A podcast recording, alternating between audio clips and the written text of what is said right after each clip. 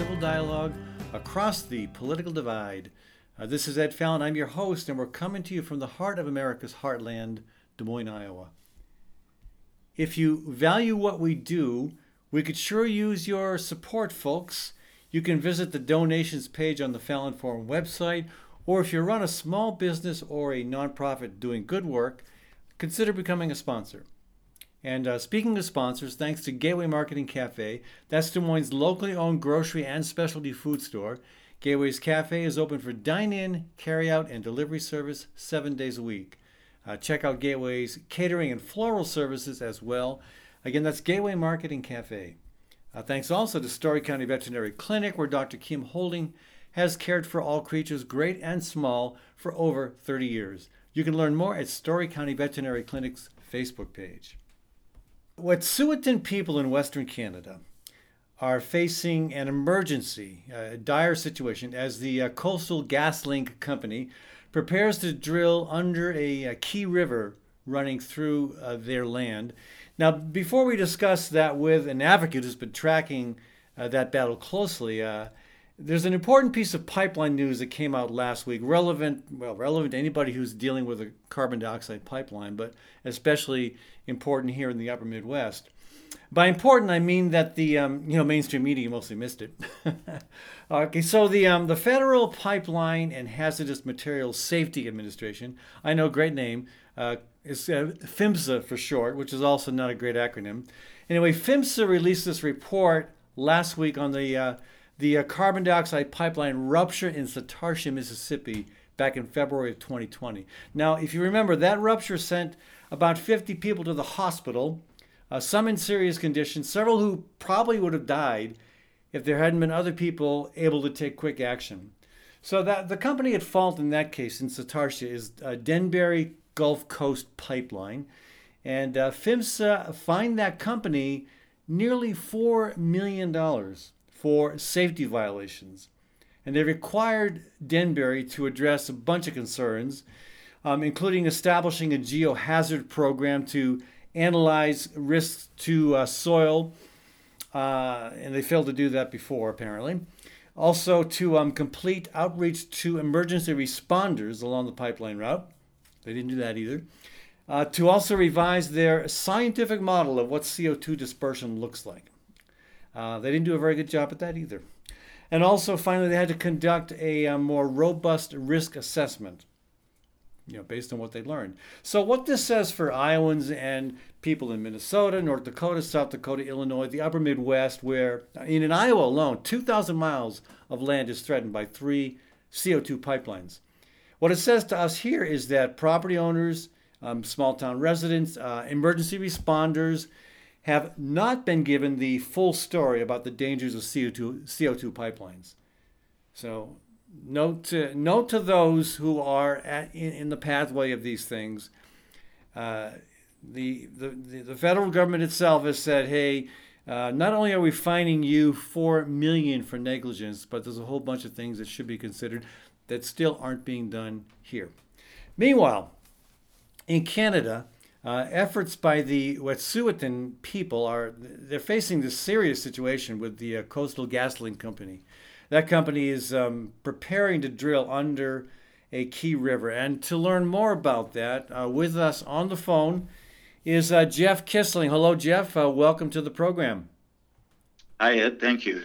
Now, um, you are not a member of the Wet'suwet'en people. You are an Iowa guy, um, but you have been very much an ally, an advocate uh, for their uh, their dire situation, and that's been going on for a while now.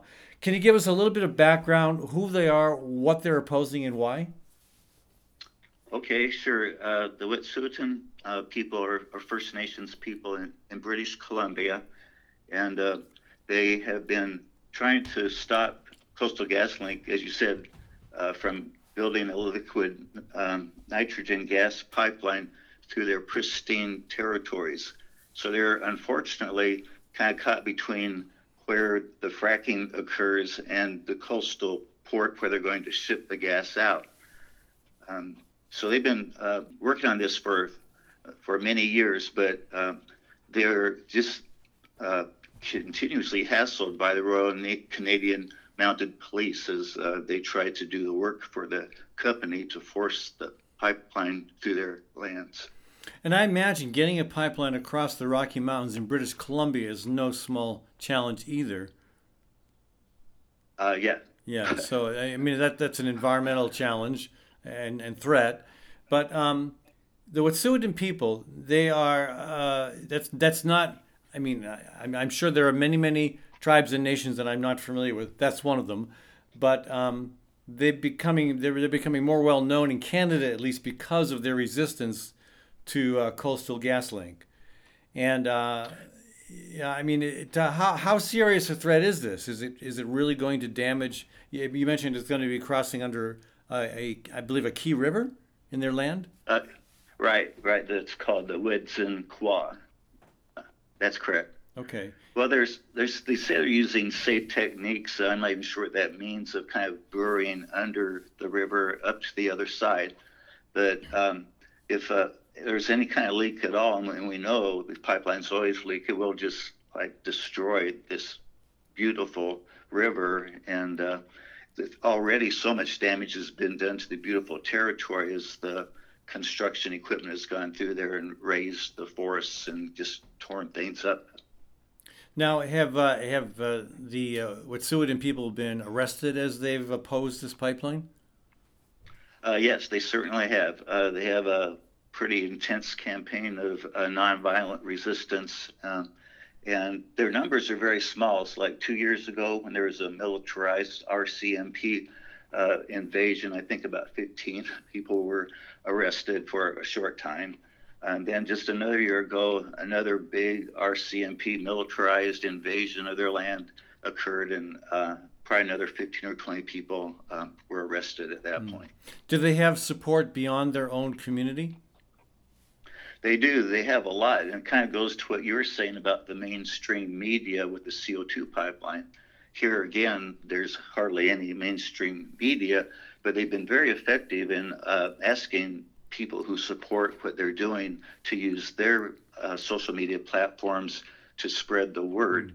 Uh, and that's actually how I got involved. Uh, I, I, was looking on uh, YouTube and came across this story about uh, the people who had evicted a cons- pipeline construction company from their land, which oh. just amazed me uh-huh. because, like you, you, we've been fighting against the Keystone and Dakota Access, and really didn't have any kind of su- success like that.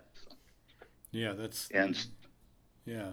So um, now this is uh, the the source, the the locate where the, the area where the gas is being extracted from is obviously east of the uh, Rocky Mountains is it anywhere near the uh, the Alberta tar sands region? I don't think it is. Okay, uh, but apparently there's. I mean, I, I, know I know that in Alberta there are plenty of uh, residents of the uh, of the province that do support oil and gas extraction. I don't know how. I haven't seen any polling on that lately, but. Um, I know that's been that's been tough to fight against that because of the quote jobs uh, and the revenue that it generates. But uh, I, am I'm, I'm hoping they're getting some uh, resonance with others who care about the mountains, who care about justice, who care about the land. I mean, because you know, you mentioned it going under a river. That's that's a huge thing. I mean, we have that experience here in Iowa. We haven't had a leak from the Dakota Access Pipeline, not yet. Again, I think it's a matter of time. But if you look at the history of pipeline ruptures and spills and leaks, um, you know, it, it, varies, but one of the worst that happened was up in Michigan. So from our experience here in Iowa, you know, we, have got we've got pipelines that the Dakota Access Pipeline that crosses under the Des Moines River, the Big Sioux River, the uh, Mississippi River, and uh, you know, I, remember being at one meeting in Cherokee County when uh, a, a, guy who was an engineer, uh, a landowner in the area, an engineer who pointed out that you know this the weakest points of any pipeline are where it's got that joint. And you think about, I mean, I think about myself, uh, you know, I mean, I haven't had a lot of problems, but elbows, you know, where the arm bends, knees, where the leg bends, those are your, you know, often your most vulnerable points. And so we're talking about, you know, in a pipeline, the most vulnerable points are under rivers. Uh, and you know, like you said, this uh, pipeline would be going under the river in the Wet'suwet'en's territory. Uh, that's got to be part of the reason why they're not happy about this. Right. That's why uh, we kind of had this most recent uh, alert, uh, and it's called "Kill the Drill." Kill the drill. So the all right. Yeah, related to uh, stopping the drilling under the river.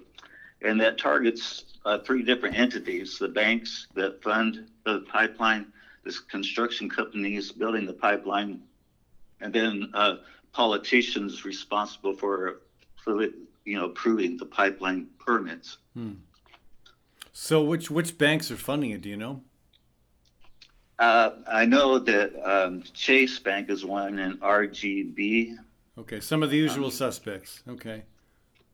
Yeah. We actually had a, an action at the Chase Bank in Merle Hay Plaza in December, uh, bec- trying for for this reason to target their supporting of drilling this pipeline. And we had a quite a group of people.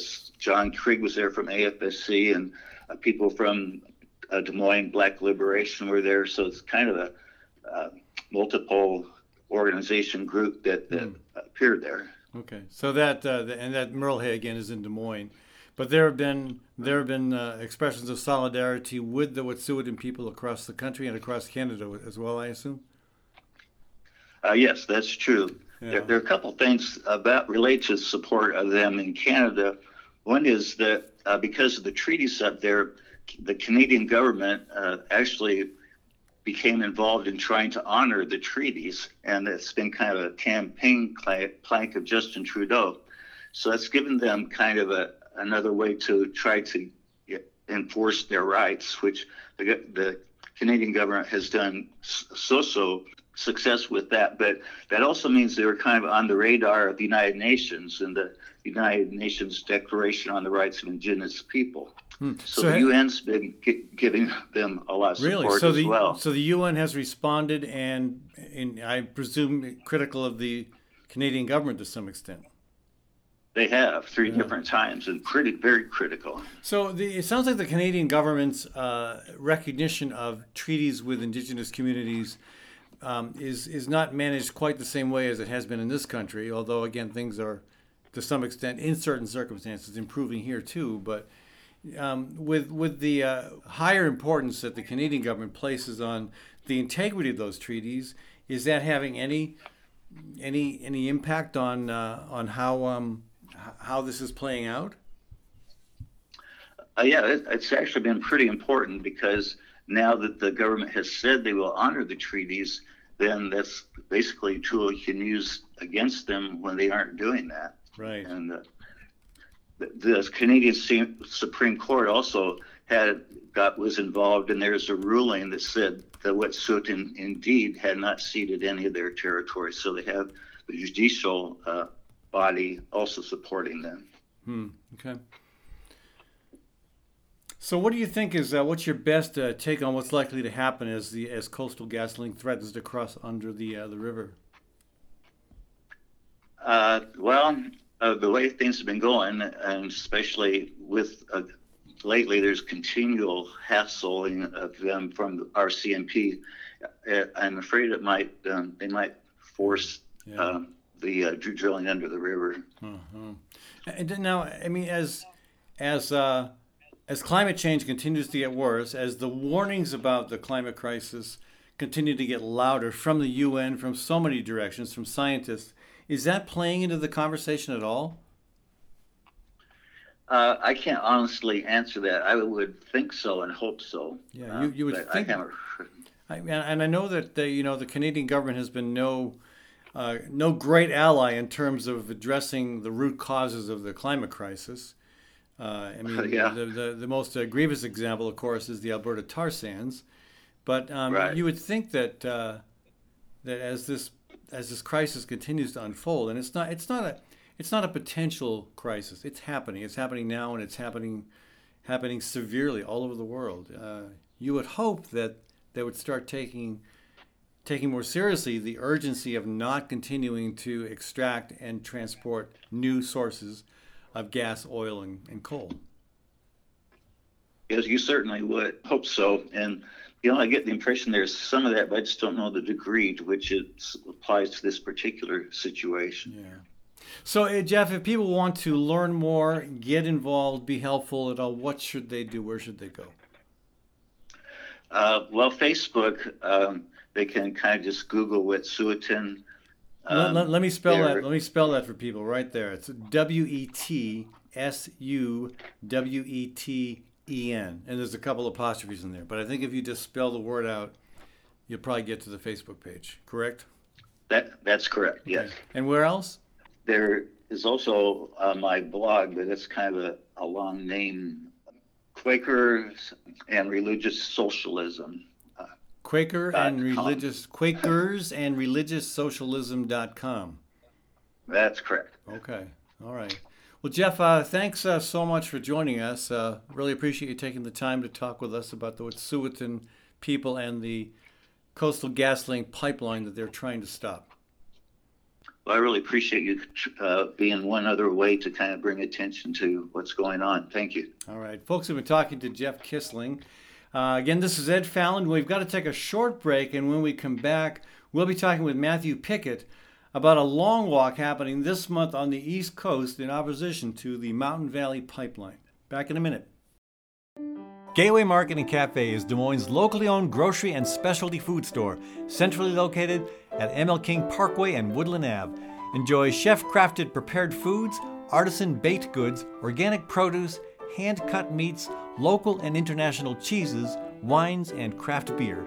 Gateway's Cafe is open for dine in, carry out, and delivery service seven days a week. Stop by or visit gatewaymarket.com for more details. Gateway Market, good food, great community.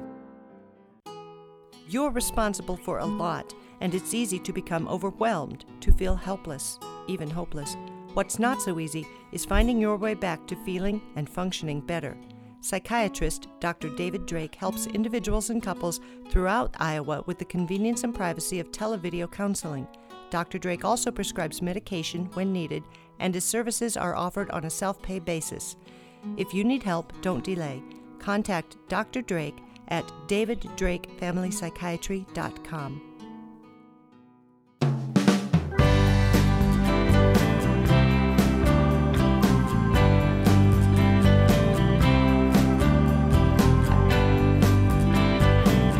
Welcome back to the Fallon Forum. You know, at a time when big corporations control most of the media, this niche that we're providing here is uh, more important than ever. So please support what we do and what other independent operators do. You know, go to the Fallon Forum website. You can you can uh, spread the word. You can sign up for our weekly blogs, donate. Even better, become a monthly sponsor. And uh, speaking of sponsors, uh, thanks to Westrom Optometry located in Des Moines East Village. Uh, Dr. Joel Westrom and his staff are fluent in English and Spanish. The clinic is open Monday through Friday from 9 a.m. until 5 p.m. and on Saturdays by appointment. That's Westrom Optometry. All right, so we're going to um, talk with Matthew Pickett in a minute here, but first I got to share a word with you on microplastics, which have now apparently polluted the peak of Mount Everest as well as the Mariana Trench in the Pacific Ocean. That's the deepest part of the ocean, the deepest place in the world. So, congratulations, humanity. Uh, we've made our impact felt from high to low, on land and by sea. Yeah, and also, oh, sorry about um, sorry about this, but I guess uh, some of those microplastics are in each of us. Uh, yeah, this is a serious situation. A story in the Guardian. Um, there, uh, a, a, prof from the University of Plymouth, Imogen Napper, uh, says that, quote, reducing, reusing, and, re- and recycling large amounts of plastic waste is important. Uh, but many microplastics are shed from clothing made from synthetic fabrics. And she indicated that a focus on better fabrics was needed as well as using natural fibers. So, you know, and we should care about this because, okay, I Google searched microplastics, and here's what came up microplastics are of concern because of the potential physical and toxicological, great word, risks they pose to organisms. Microplastics can be ingested by a wide range of animals and have been found in organisms ranging in size from small invertebrates to large mammals. Okay, and uh, editorial comment by large mammals, uh, that, that, that includes human beings. So we should be really concerned about this, whether we care about only ourselves or about the environment as well. Um, fossil fuels, again, a problem for so many reasons, not just because of climate change, but apparently also because of these microplastics. But I want to I want to talk about the uh, another pipeline. Yeah, I know I'm all about these pipelines. The um, the uh, Mountain Valley Pipeline is a great concern in the eastern U.S. And with me to talk about a walk uh, in in support of the uh, future of Appalachia is Matthew Pickett. Hello, Matthew. Welcome to the program. Hi, Ed. Thank you so much for uh, having me on and taking an interest in Appalachia. And uh, it's, it's, it's great to see so many eyes for, for what we're trying to do here. Yeah, well, we're here in the middle of the country, but we're trying to trying to balance it out by getting a uh, perspective from the Rocky Mountains today and from the Appalachian Mountains. But uh, it is really a shame that so many of us have to be fighting so many bad ideas at, at the same time. But um, I'm inspired by your walk. Well, walks always inspire me, but uh, You've got um, a handful of very committed people who are walking a pretty good distance. I can't remember how far are you guys going. Oh goodness, uh, I, am not exactly sure how long the the official walking on the ground is, but we are going pretty much the whole way, aside from a little section north um, in Northwest Virginia, um, for the entire 304 proposed frac gas pipeline. So we're covering many of the communities and we're also hitting communities that are adjacent, which are fighting their own local problems. Because, of course, as you know, mm. you know, if you pollute one river system, um, everybody downriver, whether they think they're impacted or not, mm. or the air, whether they think they're mm-hmm. impacted or not, um, they're impacted. So yeah. we're, we're trying to rise up together and, show solidarity and really engage with these communities that um, we need help from and, and, vice versa. And are you finding a good reception or are you getting pushback because some people see this as challenging, you know, their jobs, their communities, uh, you know, lifeblood.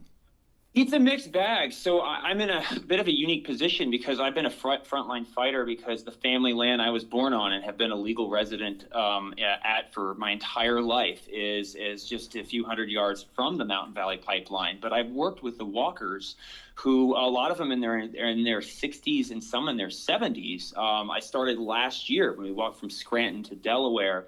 Um, Joe Biden's birth and now currently his his residence to to, to raise awareness for these right. these issues the reception has been overwhelming, um, especially in the southern part of West Virginia and in the southwestern Virginia portion. Um, two different states, of course. There's a lot of west and easts and directions in our in our area, but um, it's it's great. We had a memorial service uh, just the other day in, in the historic village of Newport, in which the Mountain Valley Pipeline, quite literally, in no joking manner, goes through the village. Oh, really? Uh, the, through the, the village?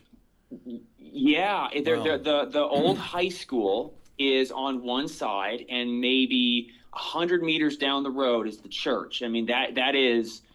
It's it's it goes right between it. Those two are straddling it. I mean, if, if it blows is right it, there, is, I mean, that community is, is gone. Is that even legal? I mean, here in Iowa, when we've been dealing, we dealt with the Dakota Access Pipeline, and now we have three carbon dioxide pipelines. They're all required to go around cities and towns. That yeah, you would think that'd be a good idea. Yeah, yeah. Um, this is this is a historic village of Newport. It's in the county that's right next to me. I've spent a lot of my time there. Um, and one of the organizers of this walk for that stretch has worked very, very hard to try and protect that historic village because it's truly beautiful. Um, mm. but it's a shame that that's happened. It's gone right through. But we had a memorial service in which, you know, I along with many other people, we're we're crying most of the time because the, the people we've lost because of stress illnesses, heart attacks, and strokes that fell into bad health when this pipeline had eminent domain, domain their land against their will they died. And they were the original people that had fought this back. You know i'm a younger person so the moment i graduated from college i was thrust into this at the age of 22 um, but they were, you know, in their 80s and 90s, but they, they were the real ones that got this going. And they, they kind of passed the baton down to me and to, to allow the walkers to even be here eight years later mm-hmm. because they held on and, and slowed this down. So hopefully there's enough awareness that eight years have passed, but it's not in vain because this doesn't, this doesn't uh, go through. I'm, I'm glad to hear you say that because sometimes we hear in, in movement discussions uh, this, uh, you know, this, this kind of conflict between the younger younger activists and those who are older and have been fighting these fights their entire life, it's almost as if um, some on the younger side just want to disregard everything and everyone who's been involved for you know decades before. So I'm, I'm encouraged to hear you say that, and I'm glad to see. My impression is this walk involves people you said in the 60s and 70s, yeah. but other people as well of all ages. Oh yeah, we had uh, a wonderful uh, youth a- a- activist. Um, she has come out with her mother for the past several days, and she's organizing the youth final action on the final day of the walk in Richmond, Virginia. She's 13 years old, so hmm. we quite literally at one point. Um, we had somebody who was either 79 or set or 80. I don't remember when his birthday was, but he was he was walking with us for multiple days. I think he'll meet us in North Carolina when we hit that. Right. Um, but but uh, the other girl was 13, and and you know, all all of the the time, you know, we've had tree sits in which those were oftentimes younger people, but in the background while they were doing their rallying cries, we had those behind the scenes uh, work on judicial challenges, facial constitutional challenges, I happened to slot in the media side. I, I was good with a camera because it's what I, I did for a living, and I figured I can lend this. That's the one thing that I can do that we were going to need. We're going to need mm. to be able to control any bit of our narrative. So we right. all slot in together, and you know we may not all be alike, but we're working towards the same goal. and I, I, think maybe that's mm. just Appalachia, as we recognize we have to stand strong. We have yeah. a long history of unions um, in the coal mines here, and that's sometimes forgotten. But I think that as a group we recognize our history and we know that without the past we really can't be here. And I assume part of the conversation is about the is about the climate impact of the Mountain Valley Pipeline, not just on Appalachia but on the world. Yep. Yes. Yeah, absolutely. You know, we we don't need another LNG fracked gas pipeline. Um, just in the United States, you know, as I alluded to, we're polluting the headwaters of a lot of river systems. Mm-hmm. Um, water springs out of the ground. It springs out of the mountains here. It, it, quite literally, when people say, "Where does your water come from?" Like, it comes from us. Uh, we're we're we are supplying a lot of people a lot of water, and when you pollute those springs that doesn't just stay local. I mean, right. that messes up us up really bad, in which many communities no longer. One of my good friends doesn't wash his clothes, doesn't take showers at his own house because the water's polluted. An oh, organic oh goat farmer next door to ah, him drives terrible. 20 miles one way just to get the water, but all this water goes down to the Chesapeake Bay, yeah. it goes down to the Gulf of Mexico, and of course, then again, where is it going? Well, it looks like it's going to be exported. They don't have odorant in this gas pipeline. Right. And one of the main reasons we can think of is that they would have to remove it if they're going to sell it to Europe. So then you're spending a lot more uh, energy to get it over there and probably back. So we're just, it's a whole cycle of pollution mm-hmm. um, that impacts everybody. I mean, everybody's air, everybody's energy, all everything we're burning or consuming. Um, is ultimately i mean we're all in the same pool of water we're all in the same earth whatever right. analogy you want to do like you can't you can't pee in one side of the pool and say it's not going to affect you which it isn't going to happen right it's like the smoking section on planes when i was a kid there was a smoking section well actually when i was a kid you could smoke anywhere on the plane and then they improved it by just allowing smoking in the back of the plane of course, the smoke never bothered to migrate up to the front of the plane. No. So, um, yeah, I, I, I, hear you entirely. Um, so, uh, where has the uh, the Biden administration been on the Mountain Valley Pipeline? From my understanding, it's been fairly silent. Um, another pipeline people might associate with this region is the ACP. And these were two pipelines proposed around the same time. They made no sense, of course, because you were kind of, you know, doing two things in one area. There's no reason for both of them to go in. So you know, there has been sort of this this narrative that because Biden had had canceled uh, one of the pipelines out west, Keystone. maybe this was kind of yeah. revving down. But you know, we really have, in terms of legislative help or executive help, have really kind of hit a wall.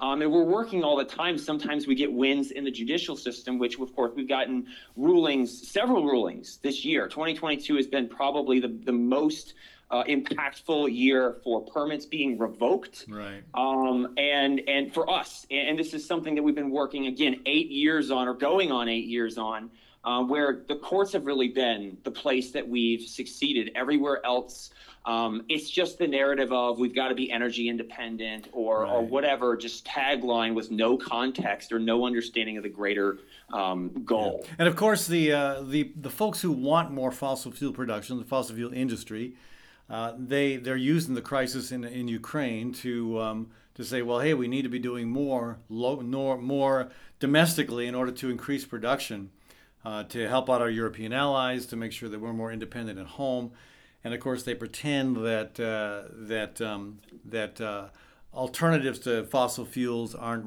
aren't reliable, but uh, that's part of the challenge right now is to fight back against, push back against that narrative yeah, it, it, certainly is. And you know, with this, we we we had a gentleman in his truck scream at us cheaper gas. And uh, I mean, I think he was referring to his automobile, which obviously this is this this pipeline's not supplying that. Uh, this was in West Virginia and White Sulphur Springs. Right. Um, but yeah, I mean, this this is kind of the problem, right? Is that this doesn't by itself really solve any of the problems right away. They are uh, about 80% over budget. So it's 3.7 billion to 6.6 billion. So they greatly underestimated right. what they were walking into. Um, they're saying they're 90% complete, but you know, only 52% of the project uh, is complete to full restoration. So, of course, with such a large number right. still to go, I mean, they're complete for maybe laying the pipe, but yeah. not for the project to actually being finished. Um, and this is all being exported. So it's not like we're going to have, or at least this is what it likely looks to us very, very sure. clearly, is that we aren't the ones that are going to be receiving this. So energy independent is not an argument that I can get behind because, well, eminent domain supposed to be for like roads and, and yeah. power lines. I can use that. I can't yeah. use any of this gas. No one can. Not yeah. any one of us that has had their land eminent domain. My mom, who is the landowner that I'm working so hard with because she's in her 70s now, um, she's never going to see this gas to be able to tap into it. That's not her goal. Right. Well, I you know I, I'm impressed with your commitment. I mean, how many miles a day you guys walking? Oh gosh, today I'm not even sure because we stopped in Roanoke. Uh, there is a, a, a, a, a section of Montgomery County which is um, very, very. Uh, it was where the Yellowfinch tree sits were. If you if you know about it, they spent over 930 days in the. Um, um, oh right, in the, the, trees. In the trees to and, try to prevent the. Yes, got that. Yeah, yeah. And so we, we actually visited that site. And so we walked up and, and we walked all the way back out through uh, one of the gentleman's property that this all sort of happened on. And, and we, we did an entire tour of downtown Roanoke because, of course, there is historical injustice in, in Roanoke when it comes to uh, urban renewal projects that have just devastated communities. And so this sort of hits on the point of the walk, which right. is we're not just walking for the MVP, but the walkers made a conscious effort to try and reach out to communities like Roanoke, which is kind of close to this. It's, it's they're not completely removed from the threat of the Mountain Valley Pipeline, um, but they may not be thinking about it. But we need to go to them and we need to say, what are some of the issues that you're talking about? Maybe we have ideas uh, from you know vast wealth of knowledge from these people that have been working for 40 years in the activism space. Maybe there's a connection that they can have to assist them yeah. so that they we can help them and then maybe they can also help us or, or, you know any of that number so i mean we walked we walked a lot today in like the 93 degree heat oh wow and uh, mm-hmm. all these all these walk i mean i was sweating with a cameraman i was having trouble but they were they were hanging in there again you know these mm-hmm. these uh these walkers that really are, are so committed to to what they're doing which is um, making sure that there's a future for their grandchildren and, and for those who come after them. And I know you've had rallies and uh, music as well, and I was really intrigued by a uh, song by Ron Sowell called uh, Hey Joe. I, I, think that's been performed at some of your rallies.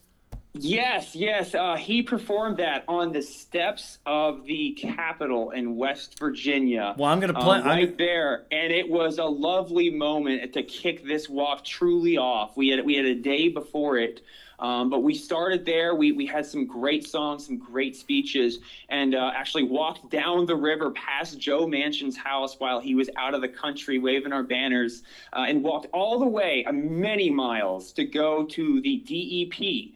And they sent a representative to talk to us, uh, which was great of them because they they sometimes don't.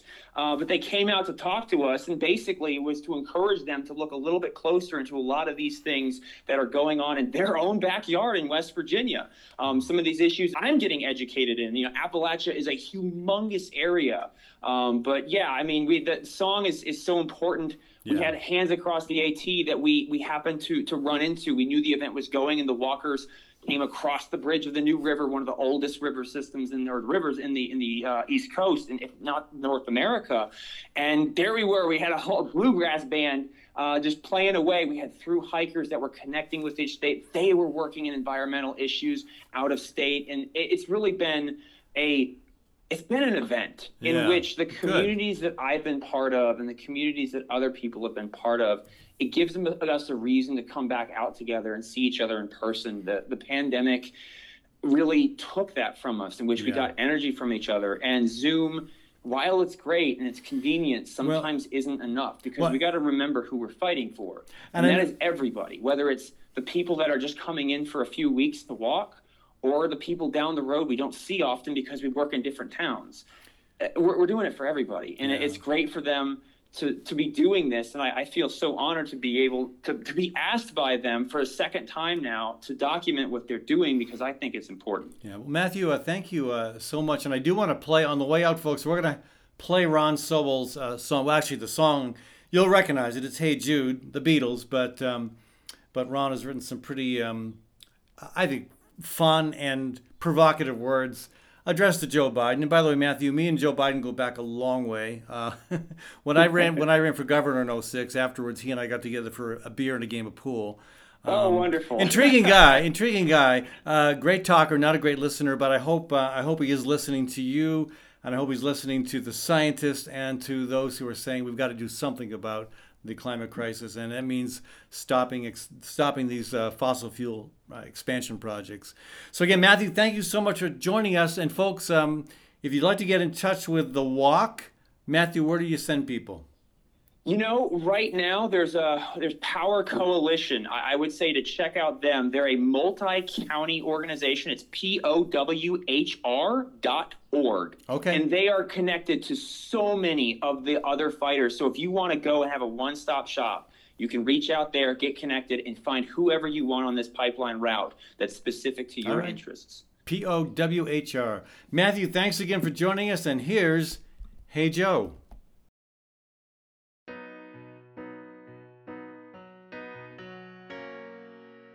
Hey, Joe, don't let us down. Take this troubled world and make it better. Remember, we're running out of time. We're down to the line with this changing weather. Hey, Joe, it's getting warm. Hurricanes, floods, and fires ablazing. What we do now will decide the world that we leave for the next generation. For many years, fossil fuels have made the rules and called all the shots for the politicians.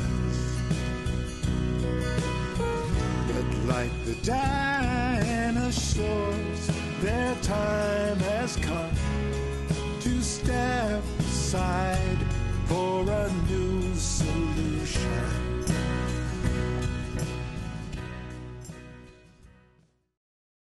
Gateway Market and Cafe is Des Moines' locally owned grocery and specialty food store.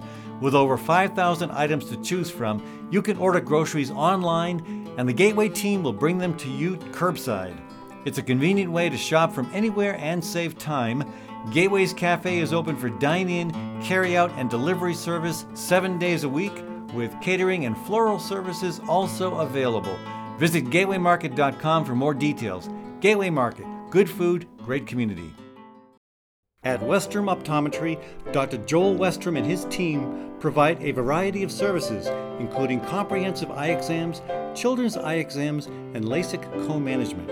Whether strictly utilitarian or a fashion statement, your comfort and vision are Westrom's primary concern. Dr. Westrom and his staff will work closely with you to determine the best solution for your eyes, prescription, and lifestyle. Services are provided in English and Spanish, and the clinic is open Monday through Friday from 9 a.m. till 5 p.m. and on Saturdays by appointment. That's Westrom Optometry, located in Des Moines East Village.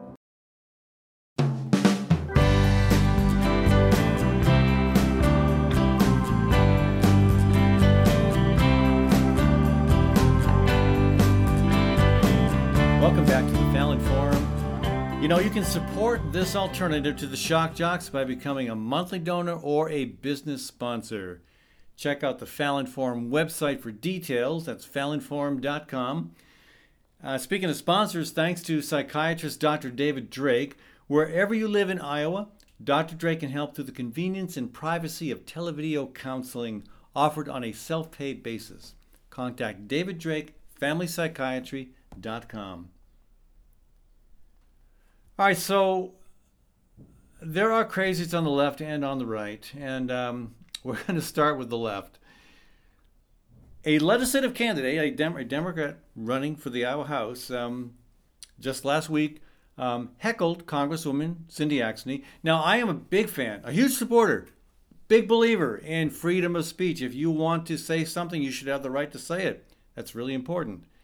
That doesn't mean everything you say makes sense or is important or that what you say is said in a way that is helpful. Now, I, you know, I've, I've, again, I've done a lot of a, a, lot of activism of all types, but I've never heckled anybody. I, I just don't, I don't, I don't understand why that seems to make any sense. But Jalen Cavil, uh, a guy running for the Iowa House, a Democrat running for the Iowa House, um, participated in a, and he, as far as I know, I think he might have even organized it in a protest against Cindy Axne uh, when she was talking about the Invest to Protect Act. Okay, so before we talk about what, what Cavil and others did, um, what is the Invest to Protect Act? It's um, it's a it's a it's a bipartisan effort in Congress that would provide 250 million over the course of the next five years to do a bunch of things. Uh, one of them is to de-escalate um, well, to promote de escalation and domestic violence response training. Um, sounds like a good thing to me. Uh, that would allow officers officers to receive critical training that will make them more effective at their jobs, relevant to those concerns. It would also provide body cameras, and I, you know, I, I don't know how police officers feel about body cameras, but as somebody who has, you know, had occasional uh, run-ins with the police, not not not as a not as a, criminal, but uh, as a civil resistor occasionally. Um, I mean, I've, I've been involved in situations where I am confronting the police. I like the fact that they have cameras. Uh, I like the fact that we sometimes have cameras. The more documentation of what's going on, the better for the people who are expressing their First Amendment rights. So that's a good thing as far as I can tell. Uh, the act would also support officer recruitment. Um, and uh, would provide mental health resources for officers. And it's um, you know it's it's supported by uh, well one of the one of the key sponsors is um, is uh, Senator Catherine Cortez Masto of uh, Nevada. Um, another one is Reverend Raphael Warnock, Senator Raphael Warnock from Georgia, uh, a, a, one of the leaders in the black community in the U.S. Uh, he supports this bill. Okay, so uh, Black Liberation Movement people, led by I think Jalen Cavil, at this event, um, at this event with Cindy Axne opposing the bill. Uh, and again, I, I don't I don't fault anybody for opposing it. And again, I would say this from my casual read of it, and I've spent you know maybe an hour looking at it. I think it makes sense. If I was to take a vote on it, I would learn a lot more, and maybe if I dug into it, I'd find some things I was concerned about to go into a meeting like that against just a small group of people and to heckle and shout and to make it impossible, what happened was that actually started taking questions from people present. And I think there were three questions were asked, and then she gave up. She said, "Okay, we just can't do this." Um, there was too much noise. The, the, the hecklers were preventing other people from expressing their First Amendment opportunity. And there's um, you know, there's a clip of uh, of Cavil, uh, basically, you know, not preventing Axne from ask, answering a question about the um, about the uh, the act. I will um I will play that for you. It's a, it's a very short clip. I actually wish I had a little bit more detail about this, but this is the only thing I could find. That is not where we should be spending our money. We need to so be putting money into services. You just literally said I don't support of our black community, and what that bill does is get people we, uh, into but police having black police officers. The police were made to catch slaves. Again, I wish I had more to go on, but you can check out that that video and uh, brief in- interaction is online, and it's uh, you know, it's it's just a continuation of the heckling. You know, not not letting even her respond, not letting other people have a chance to ask questions. Uh, it was also reported by one source that Cavil called Axne a racist c word, which uh, I'm not even sure the FCC would prevent me from saying that, but I'm not going to say that because that is so offensive. Again, this is from a guy who wants to serve in the Iowa State House. And again, I'm hardly against protest. The First Amendment right is something we should all cherish and something I cherish and have benefited from extensively. But, you know, by heckling and by shouting, Cavil and others denied other people the opportunity to have their thoughts and questions addressed. Um, Axne was quoted after the uh, exchange as saying, quote, it just to me buys into too much of what's happening in this country right now, which is people who aren't willing to look at the information and absorb it, but just want to start an ideological fight. And that's a sad place. End of quote. Spot on. She's exactly right. And again, I don't always agree with Axne either. I've, I've, I've met with her uh, several times. I've even been to one protest at her office, which which uh, you know it, it, got a little bit out of hand, but it wasn't bad. It wasn't like this where you're shouting down other people. Um, yeah, I I just think yeah, it's at some point uh, we we have to stop this yelling at each other. We she's exactly right. And again, I get it. Kathy and I were we participated in I think what five or six BLM rallies and marches after the shooting of George Floyd. Uh, we know that there is racism uh, in police departments. We know that there is systemic racism. We know that has to be addressed. Heck, I knew that before many people involved with the movement were born. I, you know, for 14 years back in the early 90s and well, in the in the in the 1980s is when I moved to the poorest and most racially diverse part of Des Moines, and for 14 years I represented that area, the most heavily minority district in the state. I represented that area at the state house.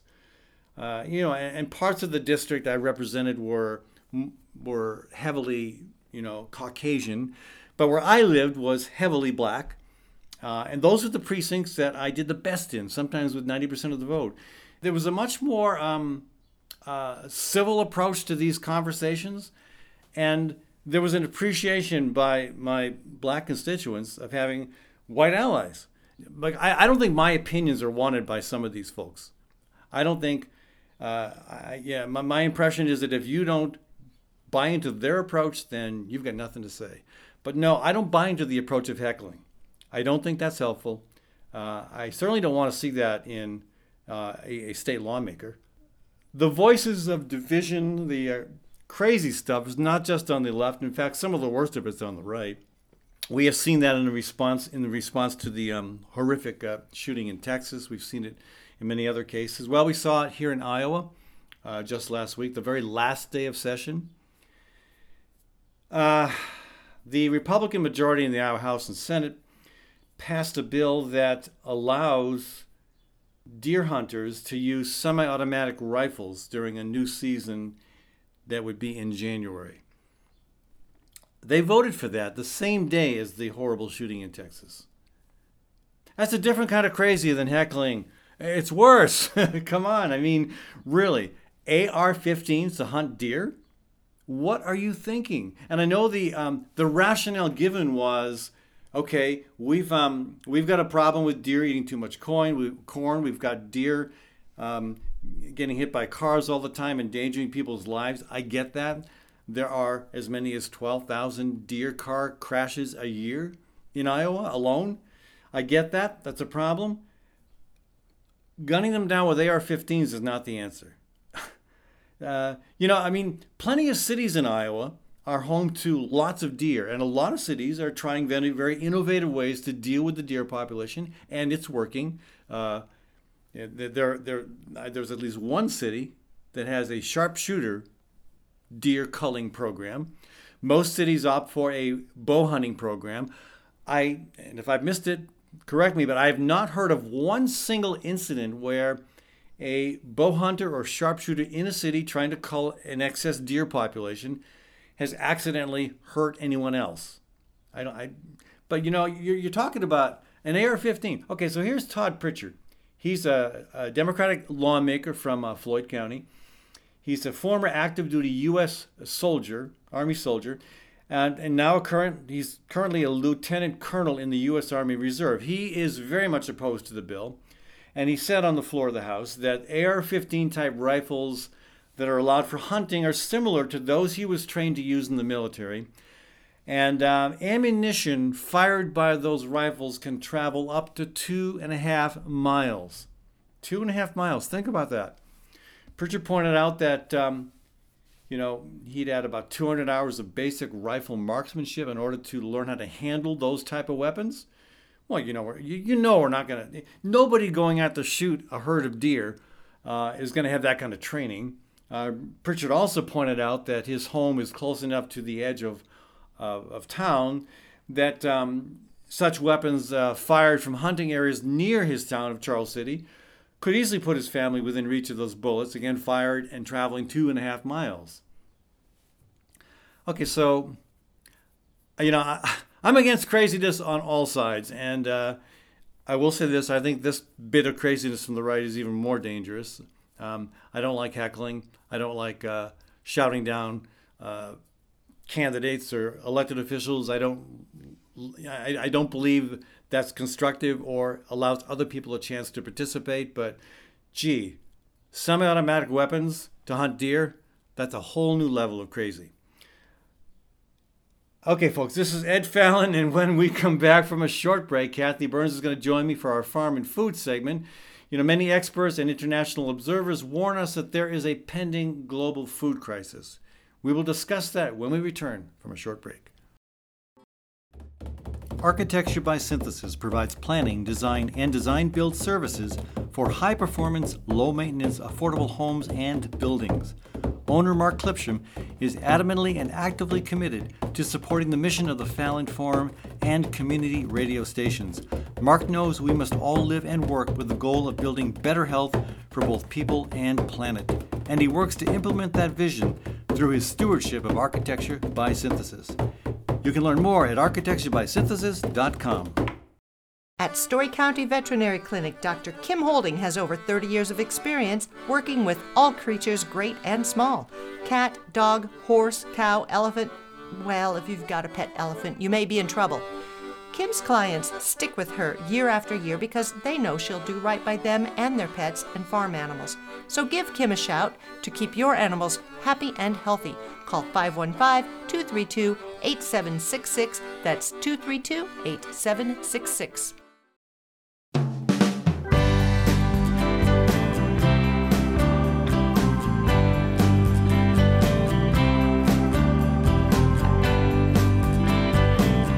Welcome back to the Fallon Forum. Remember, you can support this alternative to the shock jocks by becoming a monthly donor, or if you own a small business or run a nonprofit, you can also become a sponsor of this program. Thanks to uh, Architecture by Synthesis, adamantly and actively supporting the mission of this program and community radio stations. Owner Mark Clipsham knows we have to build better health for people and the planet, and the services he provides are committed to that goal. That's Architecture by Synthesis. All right, Kathy Byrnes is with me for our farm and food segment. And I'm seeing this a lot in the news cycle concerns about a global food crisis. It, some say it's already here, some say it's on the horizon. What's your take from your study, Kathy, on this contention of a looming global food crisis? Well, it's not fun to think about, and it's happening in some places of course. And um, when those of us who uh, have been, for the most part, food secure throughout our lives, uh, start to believe that it can only happen to other people, it's time to really pay attention. So, um, there was a headline uh, from an NPR article, National Public Radio, just about a week ago. It really caught my attention, and uh, it's about the, the headline is With food prices climbing, the UN is warm, warning of crippling global shortages. Crippling. The word yeah. is crippling um, and then global. We've seen some shortages on certain products, mm-hmm. but crippling means hunger. Yes, yeah, and um, and uh, dire hunger, leading to death. So, three different causes were outlined in this story. The war in Ukraine, of course, Ukraine and Russia are some of the world's largest wheat producers. Right. And we a lot of We love our wheat. We do. We're, we're Extra gluten. a lot of flour, a lot of different kinds of grain, and flour is a staple. we of our make a lot of our own bread. We uh, we make pancakes. Uh, Yeah. What else? uh, everything, all the things. Uh, climate change was the second reason that we are uh, needing to watch out for this heat waves, drought, climate chaos, Fires. Yeah. everything putting um, crops uh, in danger and food in short supply.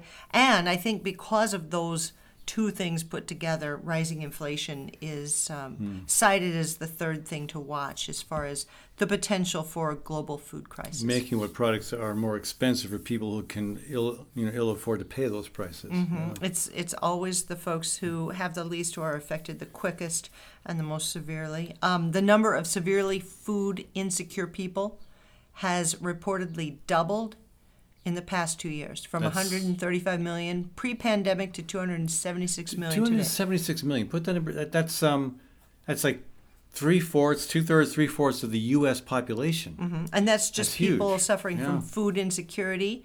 Right now, more than half a million people are experiencing famine. And that's an increase, get this, since 2016, that's an increase of 500%. Yeah.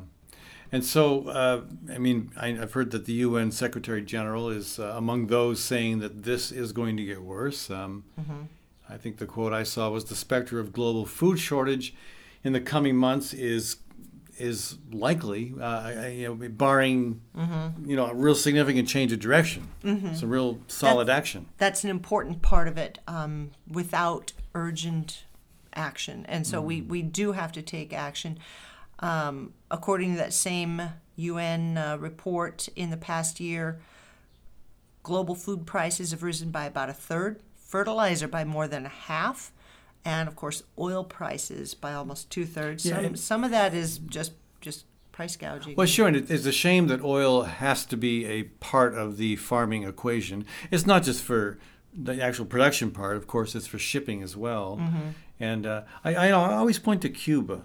When the Soviet Union collapsed back in, what, 89, 1990, Cuba, who had been on a very traditional, conven- conventional, uh, you know, food production system, lots of inputs, lots of fertilizer, chemicals, oil, they had to switch, and they switched really fast. Well, three years it took them, which is a long time to um, go on a meager diet, but they but made the switch. a fast turnaround. That's Very a, That's way faster than we seem to be able to get anything like that going in the U.S. Yeah.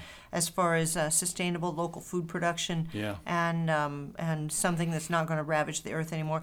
Uh, three countries in particular were were examined in this. Um, report that we're citing the, the UN's report Africa, India, and China. In Africa, it says in Ethiopia, Somalia, and Kenya, the number of people facing extreme hunger has more than doubled since last year from roughly 10 million to more than 23 million today. yeah. In India, the heat waves, of course, Crazy, 122 degrees. They've devastated the wheat harvest, uh, and that's making prices go up worldwide.